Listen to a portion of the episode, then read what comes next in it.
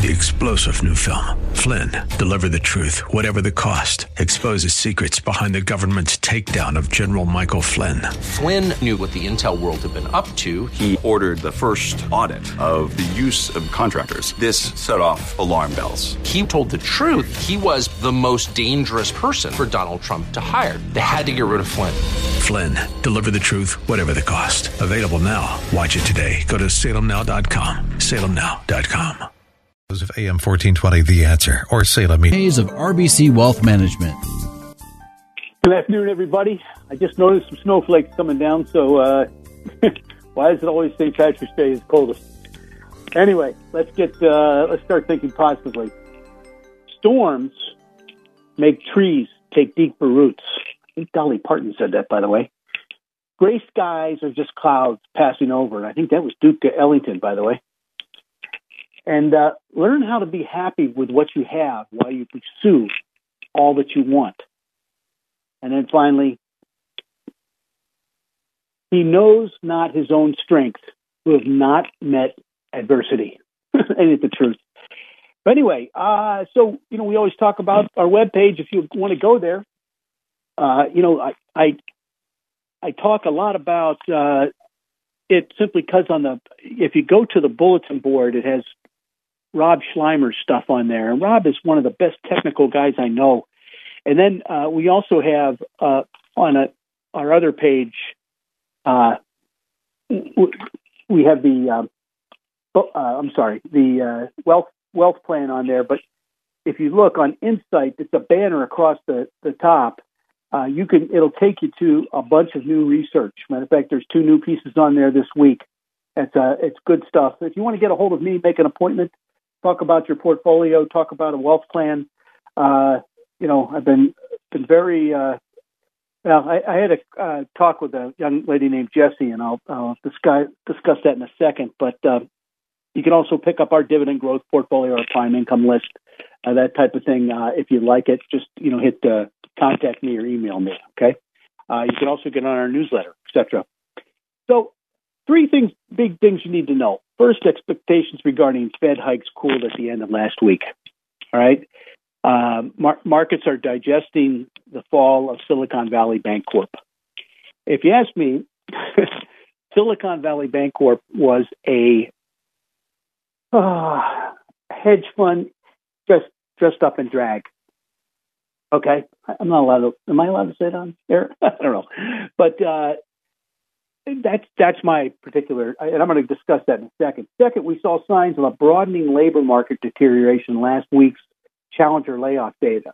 That's pretty important, I think. And third, small caps underperformed large caps sharply last week.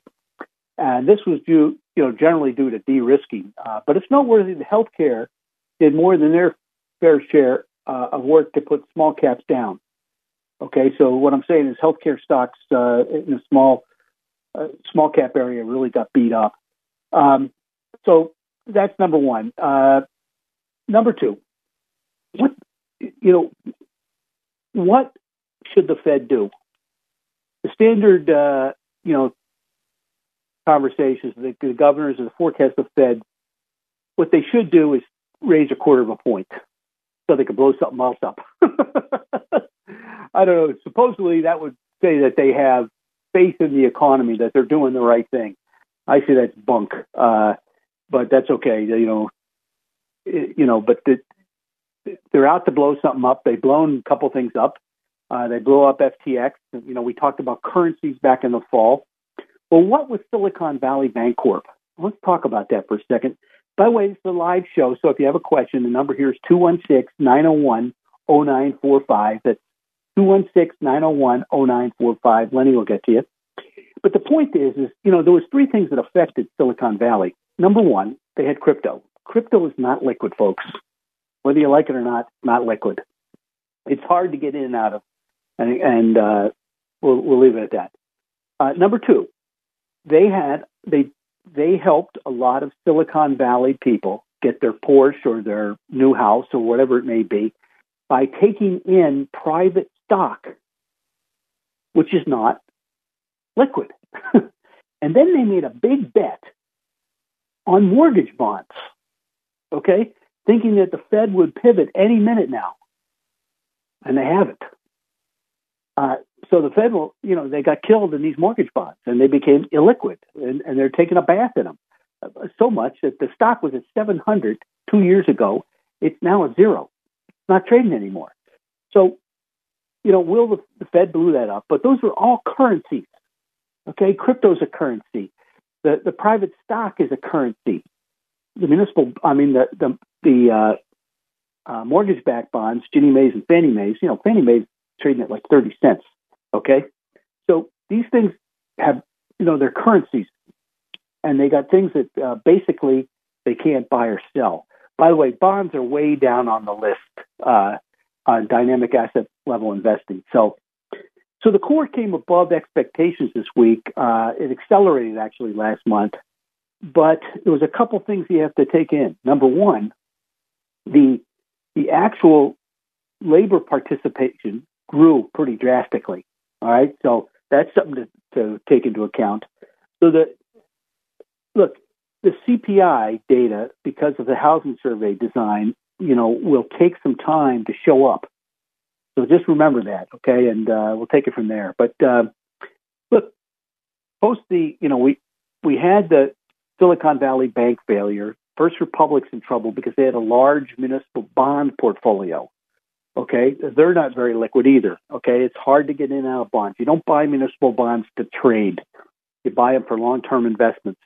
So they're not very very liquid, and they have big spreads sometimes. So you know, and uh, and Signature Bank, which Barney Frank was a member of the board, uh, got beat up quite a bit too. But some of them got taken down, and I think some of the larger banks may be good ideas right now. I, you know, uh, in my humble opinion, J.P. Morgan actually pushed people away this week, uh, and and people like uh, you know Morgan Stanley is more of a wealth management business, as is you know I I sent something out on RBC to all my uh, people who are clients and also uh, uh, who are uh, on my mailing list uh, about how you know strong we are. We're the 11th largest bank in the world, and I think that's very important.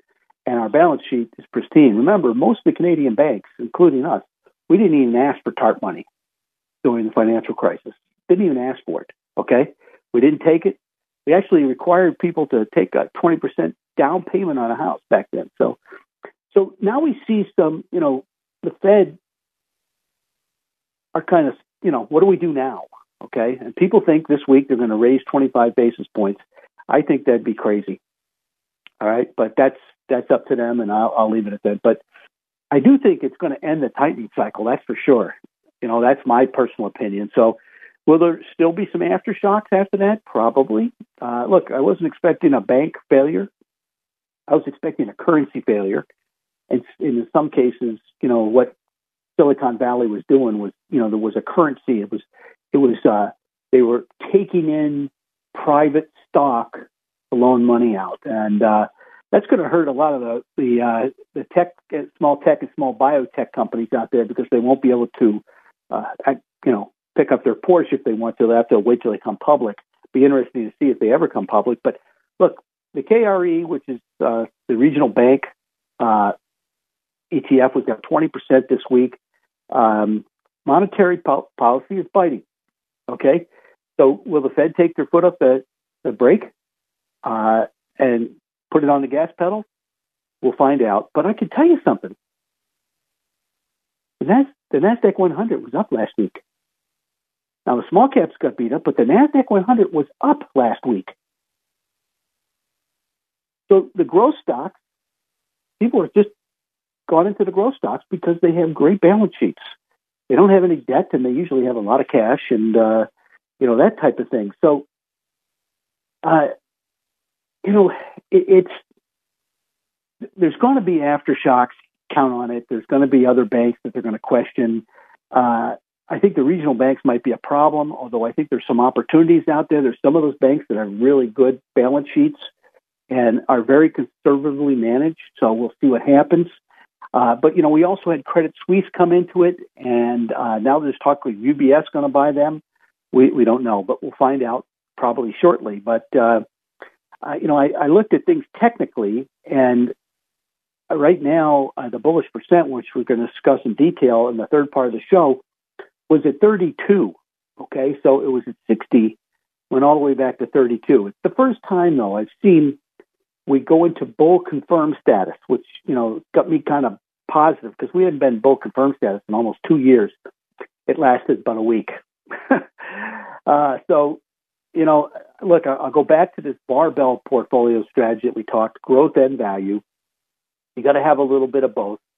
You know, if you look at the growth forward PE versus valuation of value, uh, we're one st- we were one standard deviation away from normal, okay, from average, I should say, uh, just a week ago, and now we're just a little bit above.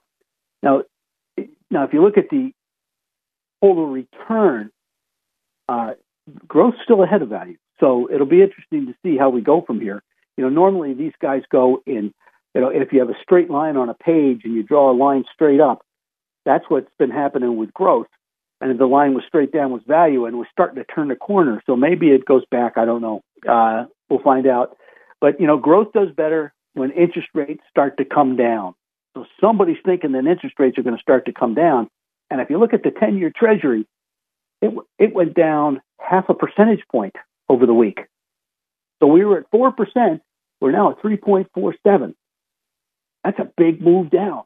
I mean, there was a lot of money made and lost in the Treasury bond department. I guarantee you that on the 10 year and the 30 year. And actually, you know, we went back to the 5% area. Uh, you know, we were, I mentioned 5% CDs back in the fall. Okay. We went to the 5% area last week and came down hard. And I bet you we ain't, we're not going to see 4% on the 10 year Treasury yield uh, for some time to come. Now, I'm not saying it's not going back there eventually, uh, because we have broken, you know, a downtrend line dating back 40 years. What I don't think we're going to do is go back to to a half a percent or one percent either. But I think we're going to stay, you know, uh, at an area, you know, somewhere between two and two and three and a half, probably. Who knows? But by the way, this is a good time to look for high quality dividend growth stocks. Some of them pulled back. I think that's a great opportunity. I keep talking this up, but uh, you know, that's in, in my idea. That's very a good idea. Now, look, fixed income had a tough month in that yields when they go up, you know, the the bonds go down. So we had another swing at five percent. It didn't hold. So we'll see what happens going forward. Uh, though the Fed might not be quite done raising rates. They may do it one more time. But remember, the market anticipates that. That's what the you know the sell off in rates were. Okay, so we had a sell off in yield, which meant the bonds went higher. Okay, so that was good if you own the bonds. Uh, now look, if you're you know we have this thing we call the silver tsunami. All right, which is a lot of people are getting older, and they want stuff that's safe. And I would I suggested CDs were at five percent twice now once back in October and once again in the last two or three weeks. Uh, I bought a lot of them, and uh, I'm, I'm seeing something change now. Okay, I, I think what you're going to have, by the way, the only risk you're going to have with those CDs is reinvestment risk. What do you do with them a year or two from now? You know what I mean? You know when they come due. But dividend growth and prime income list are a really good idea for you who are aging, or if you're in your 40s and you have you do dividend growth it's a, I think it's a marvelous idea right at this point. Uh, when the market's down, that's uh, you know that's what you want to do. Look, I, am going to talk uh, this again. This is a time when you need to have a plan. We talk about this wealth plan all the time. You know what? I, I talked with two two people this week. I got some people who have not finished, you know, up their plan. But look, I can tell them I can do I, I, if things change. Okay, I can show them whether their you know their plan is going to work. All right, I can give them a you know it's a fifty percent chance. There's a seventy percent chance. There's an eighty percent chance. There's a ninety percent chance. By the way, we figure in when we do this plan down years, big down years in some cases. So uh, it's a time. If there's ever been a time to have a plan, I, I highly recommend it. I also recommend for those people out there that have numerous accounts out there, whatever, get the family inventory workbook. Okay, put all your life insurance, all your CDs, all your brokerage accounts, all your real estate into one place for your family. Believe me, they'll thank you for it. okay, so what we've had uh, is with the collapse of Silicon Valley, um, a loss of confidence, okay, in the financial institutions. If you know anything about Silicon Valley, they were whining and dying people left and right. When that starts to happen, uh, you know you're in the wrong bank. you know, bankers are supposed to be conservative, very, very conservative, uh, and we'll leave it at that. But the stress uh, the, the stress fractures in the financial system came to surface again. All right, the Fed wanted things to blow up; they got them to blow up. You know, you look at the causes. We've had too much government spending, which caused inflation. The Fed panicked and raised rates five percentage points. We haven't seen that in a long, long time. So, but this didn't happen overnight, and that's what kind of worries me about Silicon Valley Bancorp. Who, who they were asleep at the switch. they kept thinking, "Oh, the Fed's going to lower rates. They're going to lower rates." They that's not what they're saying. They're saying we're going to be higher for longer. All right. So there were some bad decisions by management teams, some corporate boards, you know, troubled firms that, you know, as Warren Buffett always said, you know, you can tell who's swimming naked when the tide goes out. Okay. Uh, and we'll leave it at that. So simple as that. But just remember, if you look at, all the recession dates going back to 1937, and you say to yourself, did the S&P 500 bottom before the recession ended? In all but one case, and that's March 2001 to November 2001, it did. So remember, the market anticipates things. So as bearish as you are now, the market may be turning. Okay? What, why don't we take a break? Uh, this we'll be right back. As like I said, if you have a question, 216-901-0945. That's 216-901-0945. Stay tuned.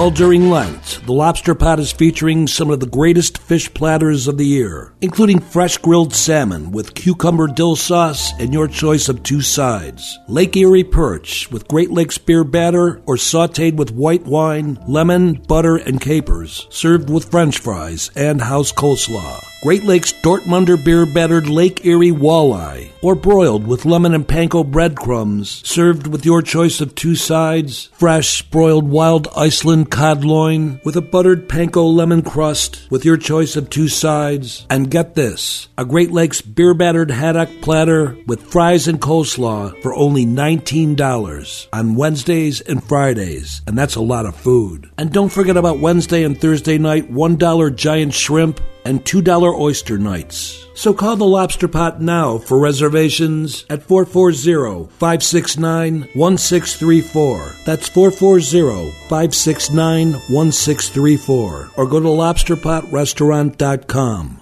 The Sekulow crew is frustrated with the lack of communication. We've shot down three objects that are still unidentified, and the president, who did give a speech yesterday at some event, still has not spoken about it to the American people. The Secretary of Defense for China will not take the call from Lloyd Austin. What does that tell you? It tells you we our standing in the, the world has gone down dramatically.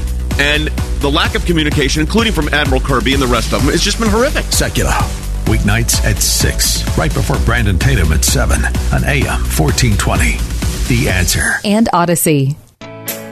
At RBC Wealth Management, we are proud of our reputation for putting clients' interests first. Our steadfast commitment to helping clients achieve their financial goals includes giving back to the communities we serve. Through supporting youth education, human services, and the arts, we hope to make tomorrow better for everyone. Call Tim Hayes at 216 774 8906. RBC Wealth Management, a division of RBC Capital Markets, LLC, member NYSE, FINRA, SIPC. I've been a searching on this big wide world. Now finally I've And we're back, found mine. If you just tuned in, this is the Smart Investor Show. And you know, I um, I was uh, listening to Rob Sluymer this week, and Rob is our head technical analyst, and he is very good at what he does, by the way. And you know, he he he is in a situation where, um, look, what we have is right now the technicals are are pretty oversold on a short term basis. You know, look, I, I, I think, you know, I've been talking about this sawtooth type market, and uh, it's going to take a while. Bottoms are messy, okay? Especially when we've gone through what the Federal Reserve just put us through. I mean, they went from straight, we went from straight up in the market, straight down, and uh, so the um, you take, you giveth can take taketh away. Let's put it that way. But I am starting to see the the, the momentum uh, things starting to turn up. All right, so we'll see what happens. But you know, it's been more the growth stocks. All right, so the Nasdaq was up last week. Just think about that. You know, you, you, the S and P 500 got whacked pretty hard. The value stocks kind of gave it up, especially the industrials, which I've been talking about, and they've been holding up. Uh, they took it on the cuff pretty hard but they on a short term basis they are very oversold. So I'll see what's happening uh, from here. But the one thing I will say, if you take the ten year Treasury yield and we go back to 2000, you know, 20 when it hit the low, uh, we've broken that uptrend line, meaning that I don't think we're going back to four percent for a while. Okay, uh, and and I think that's an important point so, you know, if, if you haven't bought your CDs yet, I don't know what to tell you, but, you know, we, uh, the one thing I will say, the regional banks, uh, which have, you know, given back uh, most of what they've made in the last couple of years in a, in a week or two, are right at major support. So that's good. But I will say, you know, I, I said you got to be careful with oil. Uh, and I'd seen some fractures a couple weeks ago, and uh, it, the oil, the exploration and production index has has uh, broken its uptrend line. There's a lot of support coming up though, so I think uh, you know you got to pay attention. And I know some people who think that uh, oil is going to turn back around. I'm not.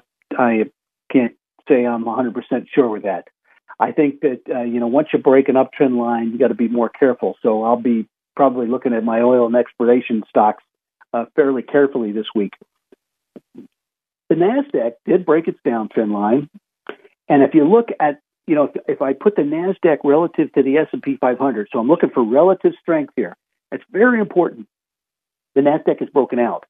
Now, the one thing, the one area that I, I must admit occurred, which kind of I wasn't expecting, was the smaller healthcare stocks got kind of whacked. All right, so now look, I look at the chart of the S&P 500 going back to 2000, well, I, I go back to 2009. Uh, I, well, actually, if I go back to 2000, you know, but in 2009 we bottomed, and we're right where that bottom. You know, if I draw a line from each one of the higher higher lows, we're right there. All right. So if we hold here, we're going to have a big, big rally coming in the fourth quarter, uh, beginning of next year, something like that. But remember, uh, you know, you're in a situation where, uh, you know, bottoms are ugly. They take time. But, you know, I just, I just was reading some stuff. Berkshire Hathaway spent like $7 billion in the fourth quarter. And they they, they spent a lot more money last week. You know, there was all sorts of people saying how much they were buying. But believe me, you know, if we're in this secular bull market, and we go back to the bottom, which is 2009, from 2009 to the top, we'd be looking, you know, if it's like the all the other secular bull markets from 1835 on, about a 2,300% move. A 2,000% move would be somewhere around 13.5 to 14,000 on the S&P 500. Now, the, the ratio of the S&P 500 versus bonds has gone sideways. Okay, so neither one of them are really showing a great relative strength uh, versus the other. Um, so it's, it's a little bit more difficult. The weekly chart did do an undercut. Uh, remember, I said it broke its the S and P 500 broke its downtrend line, which You know, when you have a series of lower highs, you, you draw a line there. And now it's come back into that. So that's not a real positive thing. Uh, it is near major support. Uh, we'll see what happens. But remember, you know, we said several weeks ago that the bullish percent turned into a column of O's, and we said risk is higher now. So the bullish percent's at 32. Remember, under 30 is the green zone. Okay, we'll talk about that more in the in the last part of the show, second to last part of the show. But the Nasdaq Composite, uh, you know, it it it held where it needed to hold, and the relative performance versus the S and P 500 on on a daily chart, it turned up. So we'll see what happens there. Um, the Dow average came right to the downtrend line and held. So the large caps held. The small caps did not. Uh, but they have major support. Uh, the Russell 2000 has major support um, around. Uh, let me just, uh, know, the we'll call it the, the 1580, 1600 area. So uh, that that's something to uh, you know look at, and I, I think it's it's pretty important that you you spend some time looking at the charts because the charts are uh, kind of interesting at this point. I think you know we'll, we'll see what happens. But you know, money flow was into consumer discretionary, uh, technology, and utilities last week. Those are the three big areas where the money flows were, and I, I think that's that's equally important. Now, I was trying to, you know, look. Uh, I talked to Jesse this week, and she said, you know, um, why are you always bullish? And I, I'm not always bullish. Remember, I came out and said uh, at the end of, I think it was the uh, third week in 2007, I said that the, I mean, uh, cash would outperform stocks, and I I spoke that way until 2009. All right, so I'm not always bullish. Um, one thing that that that I'm I'm a little bit worried about is uh, I look at the PPOs. Okay, uh, the, and there's a long term, middle term, and a short term. And it, there's been a few times where you know all three are are bearish, and this is one of them. Um, so it's it's one of those things where uh, you know David Keller has a great article about that this week. By the way, uh, pretty smart guy. Uh, you get his newsletter. Um, so all three things are bearish right now. The PPOs. If you don't know what a PPO is, you should uh, look it up. Uh, but you know, that's something that worries me a little bit. Okay, so if you want to hear some more stuff that worries me, uh, you know, there uh, gold's breaking out. Okay, gold broke out, which is very positive if you like gold. Okay, and I remember I I recommended gold back in 2000, I think it was 17 or 18, and had a really big move. Um, and I stayed a little bit too long, but I still sold it, and I just bought some of it back uh, Friday, and I intend to buy a little bit more back. Uh, but you know, so I think people are doing a total risk off in their portfolio. Um, because this, uh, you know, quote unquote banking crisis. Now, I would suggest that the banks, you know, I listened to Gerard Cassidy this week, who's one of the best analysts in the business, um, and the banks are in pretty good shape. Uh, now, there are some that have done some stupid things. Uh, and, you know, like I said, you know, as Warren Buffett said, you can always tell who's swimming without a bathing suit when the tide goes out. And the tide went out. So, um, but there are some things, you know, uh, I mean, uh, Mary Ellen uh, McGonagle, uh, you know, she talks about the Nasdaq Composite looking positive versus the S and P 500, which looks kind of negative. The the the stochastics, uh, which are an overbought, oversold situation, on the Nasdaq look positive. On the S and P 500 look negative, but they're pretty oversold too. So, uh, you know, there's there's reasons that we can be negative at this point. Uh, uh but right at the moment, I think there might be a trade in gold. Um, now, uh, I, I will probably not go out and buy physical gold because there's a big commission up front, and you know where you can buy the GLD, which is basically the same thing. Uh, and so we're starting to see, you know, a, a positive uh, scenario there. So there, there's always a bull market someplace, and that's what uh, you know uh, we're talking about now. Crude kind of collapsed last week, and we said we saw some negative things a couple weeks ago a matter of fact, I think I talked I talked about it two weeks in a row, uh, and I guess the question will it move even lower? And it looks like to me uh, that you could have a, a rally coming, but it's going to come later. All right. So let's take a break and uh, we'll be back. If you have a question, 216 901 0945. Stay tuned.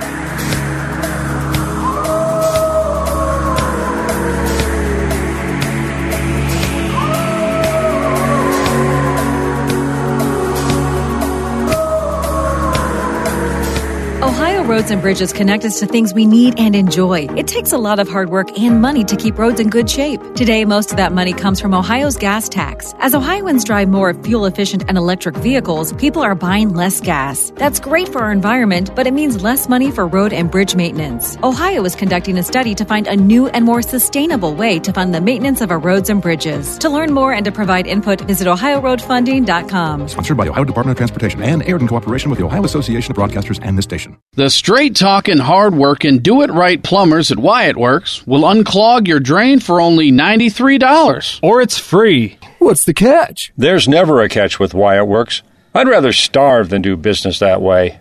We really will break up your clog and get your water flowing again for $93. Plus, we'll send a camera down the line so you can see exactly what you're dealing Most with. Most of the time, clog busting's all you need. Wallacadoodle. Back to your regularly scheduled life with a 12 month no backup guarantee. If your drain line needs more, we'll explain all the options, including flexible payments and guaranteed estimates. And on the off chance clog busting can't get your drain flowing, our service call is free. You'll still get upfront pricing on solutions to your problem, but with no initial service fee. That's on us. Either we deliver on our promise clog busting, or it's free. So don't put up with half solutions or slow or clogged drains. Call Wyatt Works and consider it done. License number 30185. When it comes to managing your retirement, it's easy to get lost. Look to RBC Wealth Management to guide you. Our experienced, knowledgeable financial advisors will build your investment strategy by designing a plan that's tailored to your unique financial needs. Call Tim Hayes at 216 774 8906. RBC Wealth Management, a division of RBC Capital Markets LLC, member NYSE, FINRA SIPC. Visit rbcwealthmanagement.com.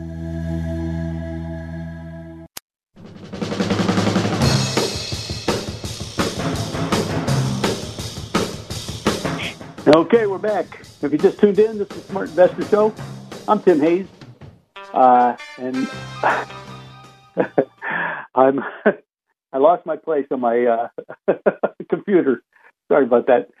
Anyway, um, you know, I was looking uh, over uh, basically, you know, what the folks were saying out there this week, and you know, one of the things that the Fed did this week was inject liquidity and I think that's kind of important. So uh, uh, something to think about. And uh, you know, it's it's uh, well, let's put it this way. I, I think that what you you probably want to be doing is thinking, why are they injecting liquidity if they're going to raise interest rates, right? Uh, that doesn't make sense, does it? Uh, so we'll we'll see what happens. But uh, you know, I, I think that uh,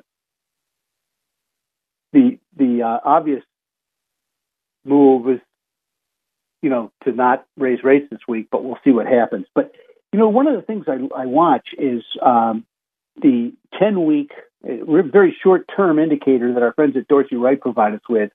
It's called the ten week. Uh, 10 week for the S&P 500, I guess is what it is. And it's the 10 week indicator tracks the percentage of stocks within a given universe trading above their 10 week or 50 day moving average. Uh, while 18% right now, that's a significantly low reading.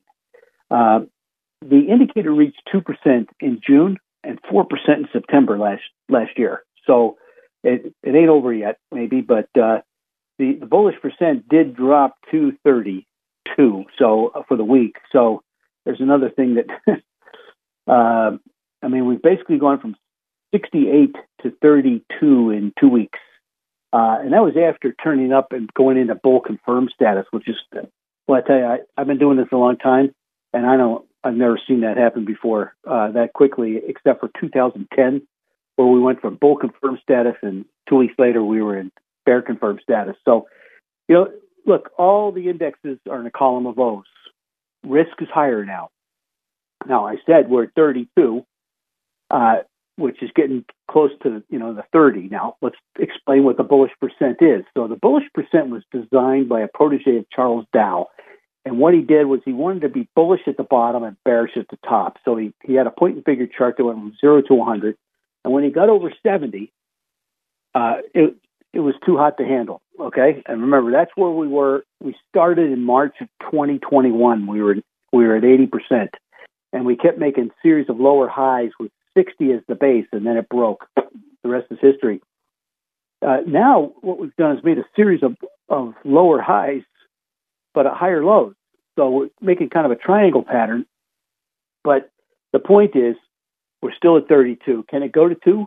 Can it go to five? You know, look, I've seen five. I've seen eight twice as a bullish percent. So we haven't turned. Never anticipated anticipator. So what you want to do is if you're buying stuff, which is, you know, I, I think okay at this point, if we're still in a structural uh, bull market that we're talking about, uh, 1987 happened in a structural bull market. Remember that. 1990, when Saddam Hussein rolled into town, was in a structural bull market. 1998 was in a structural bull market. People didn't want to hear it then. Okay. But the last two years of 88 and 99 were home runs. I mean, people made six and seven times their money. Okay. So you never get too bearish. Uh, there's, there's always a bull market someplace. But in the meantime, you want to be more cautious. So if you're a 500 share buyer, buy 100 shares now. Buy, if you're a 100 share buyer, buy 25 shares now. Okay. You know, and, and, uh, you know, look, many a money manager looks for bottoms and usually they're rounded of some sort, and they buy a little bit at a time until they break out, and then they buy a lot. All right. So we're in a column of O's. We're 32, which is close to the promised land. 30 is the green zone. That's where everybody's bummed out. Nobody wants to talk to me. Uh, and you know, and by the way, I haven't made too many outgoing phone calls lately, uh, which has been difficult because uh, I'm getting barraged by a bunch of people, and uh, you know, I, I realize they're they're upset, and uh, you know, I'm not exactly loving this. Uh, but the point is, is uh, you got to take the emotion out of it, okay? And that's what people. If you're managing your own money, you've got emotion involved. My emotion is to is simply, hey, I don't like this, but you know, now this week uh, I looked at dynamic asset level investing that's our friends at Dorsey Wright provide us with, and they're the providers of uh, bullish percent, by the way, the keepers of the bullish percent. Uh, basic materials stayed on top, but lost some ground. Industrials lost a lot of ground. Uh, financials lost. Uh, they were number three on the chart. They're now number uh, six. Okay. The problem with ETFs is when they sell them, they sell all the all the stocks in the ETF. So you know, look, for years they've had Visa and MasterCard as technology companies for financials. They moved them over to financials, they all got beat up. All right? Maybe it's a good time to buy them. Who knows? But what I thought was interesting was technology gained like 60 votes during the week. All right? Healthcare lost a couple more votes, but the larger healthcare did better than the smaller healthcare. So basic materials number one, industrial still number two. Now industrials gave it back. Okay, some of the industrials gave it back this week, but they didn't give back that much. So the consumer non-cyclical stayed big, and energy uh, lost uh, uh, quite a few votes, but they the stocks held up. Okay, so actual oil sold off, the stocks held up, which means that means something. I'm not sure what it is. Obviously, the banking index got killed. The KBE uh, uh, you know, if you look at versus the FDN, the the internet, okay, uh, you know, if I look at a relative strength basis, the FDN won big time. All right, the utilities, uh, you know, if I looked at the banking index versus the utilities, the utilities won big time. Technology broke out versus the the financials. So if I looked at the XLK versus the RYF, they broke out. All right, so What's happened here is the NASDAQ 100 was up this week. Everybody's, you know, past, you know, um, panicking, and, and here's an index that's up. That's, that's interesting. So the dynamic level uh, asset level investor sector sector ratings, basic materials are still number one. Remember, uh, in that is precious metals. So precious metals were up, while some of them were down. Industrials won a couple votes, even though they got beat up a little bit. Consumer non-cyclicals, energy, and then tech. All right, financials uh, were in third place. They're now in sixth. Uh, healthcare stays, uh, you know, ticked up a little bit, but uh, fell back. There was a couple takeovers. Seattle Genetics got taken over. By the way, we talked about that stock at three dollars a share on the show. Uh, it's going to be taken out at two twenty nine. Um, three dollars a share. The insiders were buying. Uh, that was Bill Gates back then, by the way. Uh, but you know, we did see some of the foreign stocks, uh, especially the emerging market stocks, break their downtrend line. Uh, two weeks ago, this week they broke it broke back down in. So we're seeing a lot of that. Even the EFA broke a couple uh, double bottom this week. Uh, so uh, be careful with some of the uh, foreign stocks. Um, you know, I think they're going to they're going to do all right eventually. But the two-year Treasury yield index, uh, which got to five for the second time, broke down hard this week. So that's where the Fed will be affecting, you know, the six month to two year is where the Fed will be affecting the yield curve if they start to lower. So people think that they're they're going to cut, okay, uh, which is interesting. Uh, so we'll find out a little bit more about that going forward. But uh, you know, if you're looking at bonds, you know, floating rates still are number one. They lost a lot of ground this week. Okay, uh, so remember, when yields come down, bonds go up. So um, it, it, it might be a bad time to be short bonds, is what I'm trying to tell you. and oil uh, is a negative trend, but gold is positive, and it, it broke through some pretty big uh, uh, support. Now, oil is right where it's got to stop, it's got to hold. All right. Um, the XLE broke some big support uh, just last week, and uh, that that's not good. Um, so you know, if you look, uh, the, the break, oh, I think it uh, it was at uh, 72. If if it were to break that, you know, the next support's like 69. So it might be a, a ways down there, right? So you you, you got to be paying fairly close attention to that. Uh, now, look, I uh, healthcare. We had like five or seven, I think seven deals last week. Now, some of those are smaller healthcare deals. And I did notice that there was a big gap between, you know, Seattle Genetics, you know, Pfizer's put a 229 cash offer and they're trading at 200. I would suggest somebody doesn't believe that. Now, uh, uh, PRB uh, which is a, another small biotech, is a $25 deal.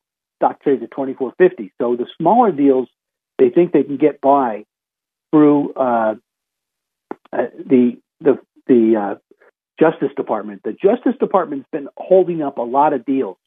The Biden administration does not like takeovers. Okay, they do not like mergers. They don't like people getting bigger. Uh, that's their theme song. All right, but the two-year yield fell fell at its fastest pace in over 35 years in the last five trading sessions. That's that's a big move. Now the U.S. dollar has begun to roll over with it. Okay, uh, so when yields pull back, you know, yields hold your, your currency up.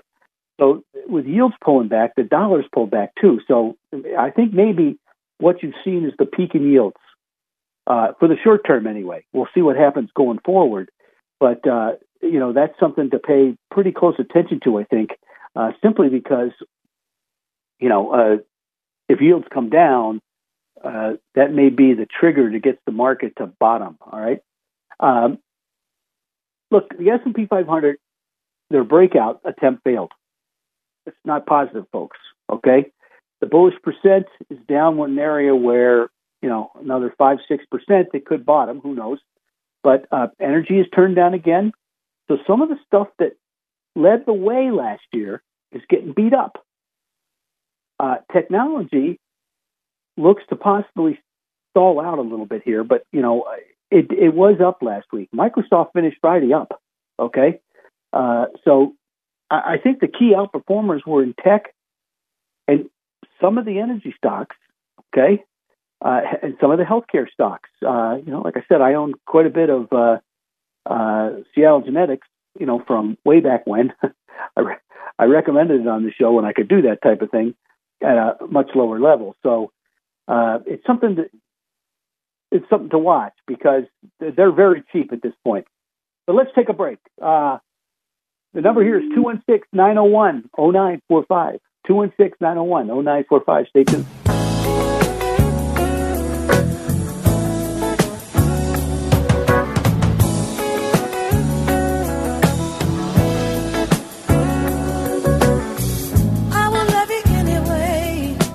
Every day we hear news about violent assaults, carjackings, and other acts of crime spiraling across the United States. Washington's answer is to confiscate your guns, but a new book from Regnery offers hope for a better solution. Professional firearms instructor and veteran gun store owner Larry Correia's new book, In Defense of the Second Amendment, pulls back the curtain on Washington's gun grabbing agenda and how you can protect your rights as well as your family. Yet, In Defense of the Second Amendment, new from Regnery, available at Amazon.com.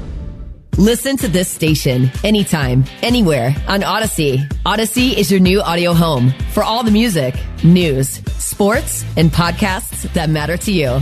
Audacy. That's A U D A C Y. Wouldn't it be nice to keep income rolling in even long after you retire? At RBC Wealth Management, we can help you invest for the future that you want and create a personalized plan to help you create the steadfast flow of income you'll need throughout your retirement. Call Tim Hayes at 216 774 8906. RBC Wealth Management, a division of RBC Capital Markets, LLC, member NYSE, FINRA, SIPC. You have to prove it to the? Okay.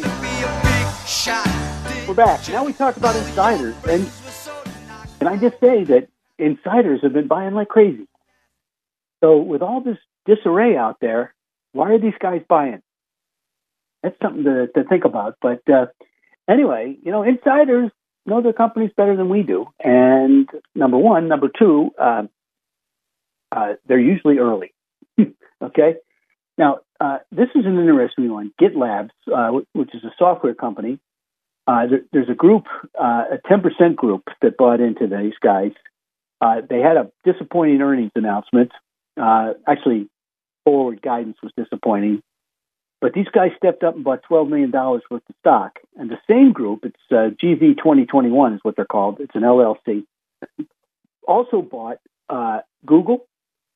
They bought $12 million worth of Google, and then two days, a day later, bought another $6.8 million worth of Google and they bought both Google and Google L, which I thought was uh, interesting. They bought both of them. And Capri Holdings, which just got wiped out, it was like seventy bucks uh, in early February. It's now forty-two. Uh, they they just creamed the stock. Uh, the CEO and chairman bought nine point nine million dollars worth of stock. There we go.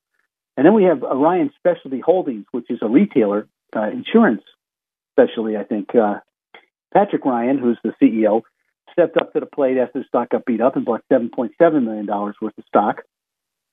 And uh, Global Water Resources, which was a $14 stock, now a $12, 1270 stock. At 1350 a former director uh, bought $7.3 million worth of stock. And I forgot to mention that that same group uh, bought GitLabs twice. They bought another 6.8 million of GitLabs on a day later too. Now, here's a couple interesting ones. Stagwell, uh, which is an advertising company, we had a director uh, buy five million dollars of the stock after it got beat up. Uh, you know, the stock was at uh, nine dollars, now six fifty, and he stepped up to the plate. And then uh, Atlas Energy Solutions, which is a new issue, uh, we had uh, Ben Brigham buy five million dollars worth.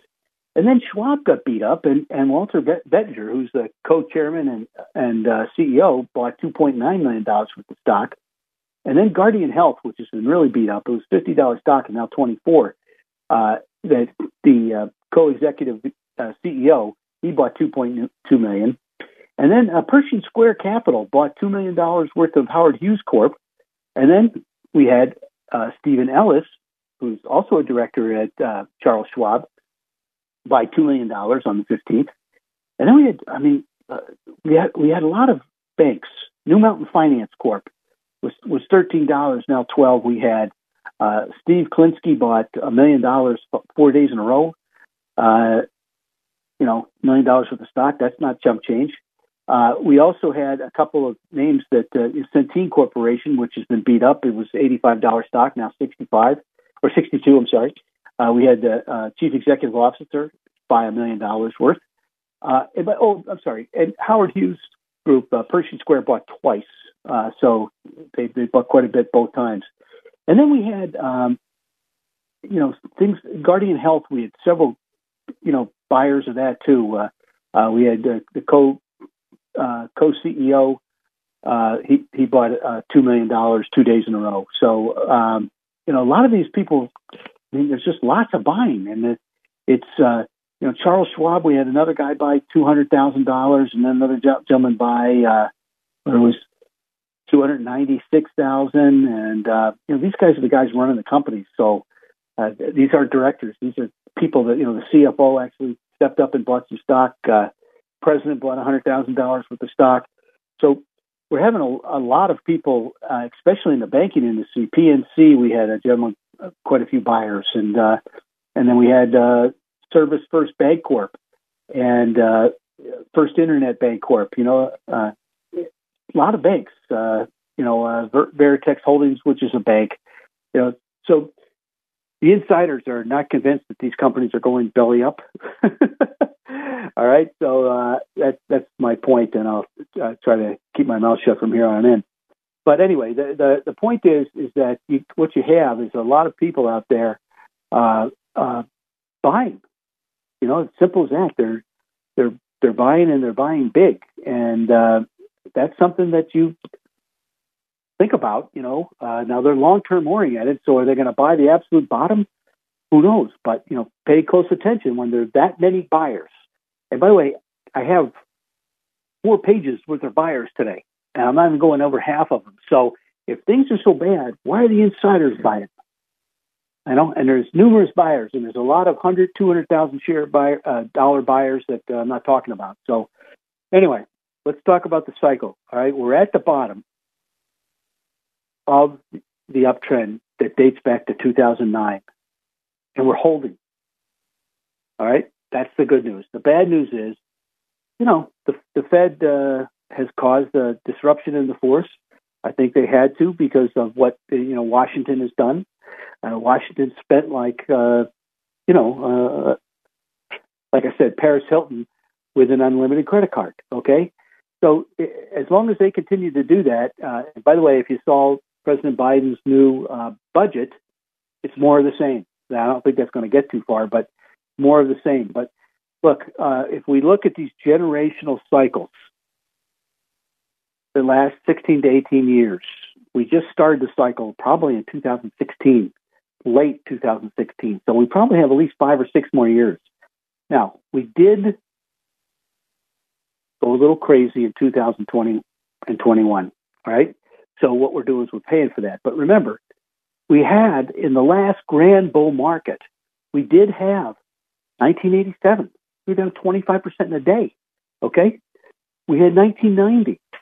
We had 1998, the Russian ruble uh, crisis. 1990, by the way, was the Saddam Hussein pulling the town. Also, in 1983, this was after 1982, you know, the, the burst in the market. Uh, we had 1983 where all the small caps got killed. So don't get too bearish right the moment. All right, I'll I'll let you know if we're we're in that mode. But remember, this repetitive four-year cycle is within that 16 to 18-year cycle, and we we went a little overboard in 2020. So what we're doing is we're preparing preparing for the next move up, and I think that'll happen in the latter part of this year to uh, uh, early 2020. But uh, if you look, the momentum figures that we're looking at right now are extremely oversold. As a matter of fact, I can go back to 1998 and I haven't seen them this oversold. Even in 20, uh, 20 you know, 2009 and 2002 and 3, I didn't see them this oversold. Now, they were very overbought before this. So, you know, we talked about that in January of last year. Uh, so that's something, you know, you got to pay attention to. But what I'm seeing is more stocks participate, okay, uh, on the upside. and more stocks holding. All right. However, the indexes are getting beat up a little bit. Uh, at least the, the S&P 500 and the Russell 2000. The Dow's held, and like I said, the Nasdaq was up last week. The Nasdaq 100. Okay, so we'll keep it uh, we'll keep it uh, positive. Am I positive? No, the bullish percent's in a column of O's. So you want to be more defensive right now. But the dividend growth portfolio, a wealth plan, if you had a wealth plan right now, I could just plug it in and say, hey, you, you're still going to retire well. Okay? That's, that's what we do. You know, we have the ability to go into playground, take your wealth plan with us and say, hey, maybe we have to make these changes. Maybe we're okay. Maybe we're in good shape. But I think it's a really good time for a wealth plan and also to get financially organized with a family inventory workbook. In the meantime, dividend growth and prime income list portfolios are perfect. You know, when yields were up, they beat those stocks up a little bit. Great time to buy them. Uh, you know, as I said many a time here, uh, if you're a company, a small company, you might not be putting as much away as you possibly could uh, because your your retirement plan isn't as well designed as it could be. You know, we work with the guys at Dunham and Ben, uh, Dunbar and Benham, Dunbar and Bender. Sorry, Saturday, and that could be a really good time to take a look at those things because if the more you put away that the government can't touch, the faster it grows. By the way, I mentioned the dogs of the Dow earlier this year. They're up. I'll leave it at that. In the meantime, uh, have yourself a wonderful week. Uh, don't forget to go to my web page. If you go to WHK1420, go to local podcast down to Smart Investor Show. It'll take you right to my web page. Uh, you can see Bob Sluymer's work under uh, the uh, bulletin board and under Insight has a lot of good research. The two new pieces this week. Have a great weekend.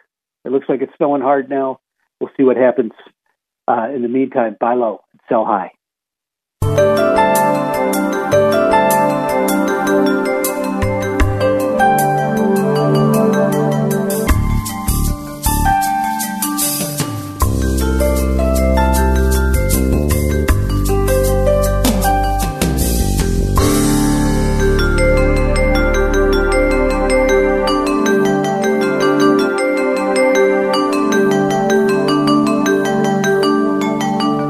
Thanks for listening to the Smart Investor Hour.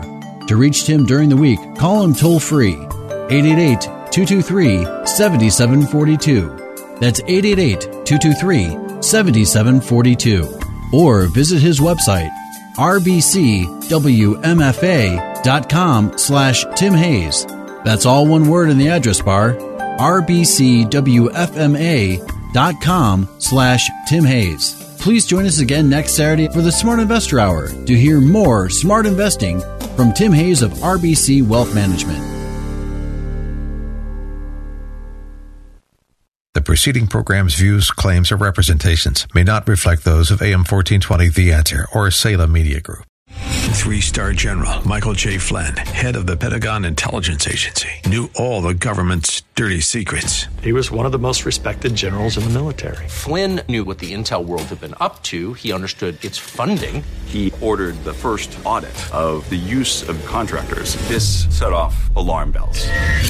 The explosive new documentary, Flynn, Deliver the Truth, Whatever the Cost, uncovers the facts behind this scandal. Flynn told the truth. He was the most dangerous person for Donald Trump to hire. I find out the worst enemy that I'm going to face in my life is right here in America. They took my assessment and they wanted me to change it. And I was like, I'm not changing it. They had to get rid of Flynn with in depth interviews, archival footage, and never before seen personal records of the man behind the headlines. I just felt like I was drowning. Flynn, deliver the truth, whatever the cost. Available now. Watch it today. Go to salemnow.com. Salemnow.com.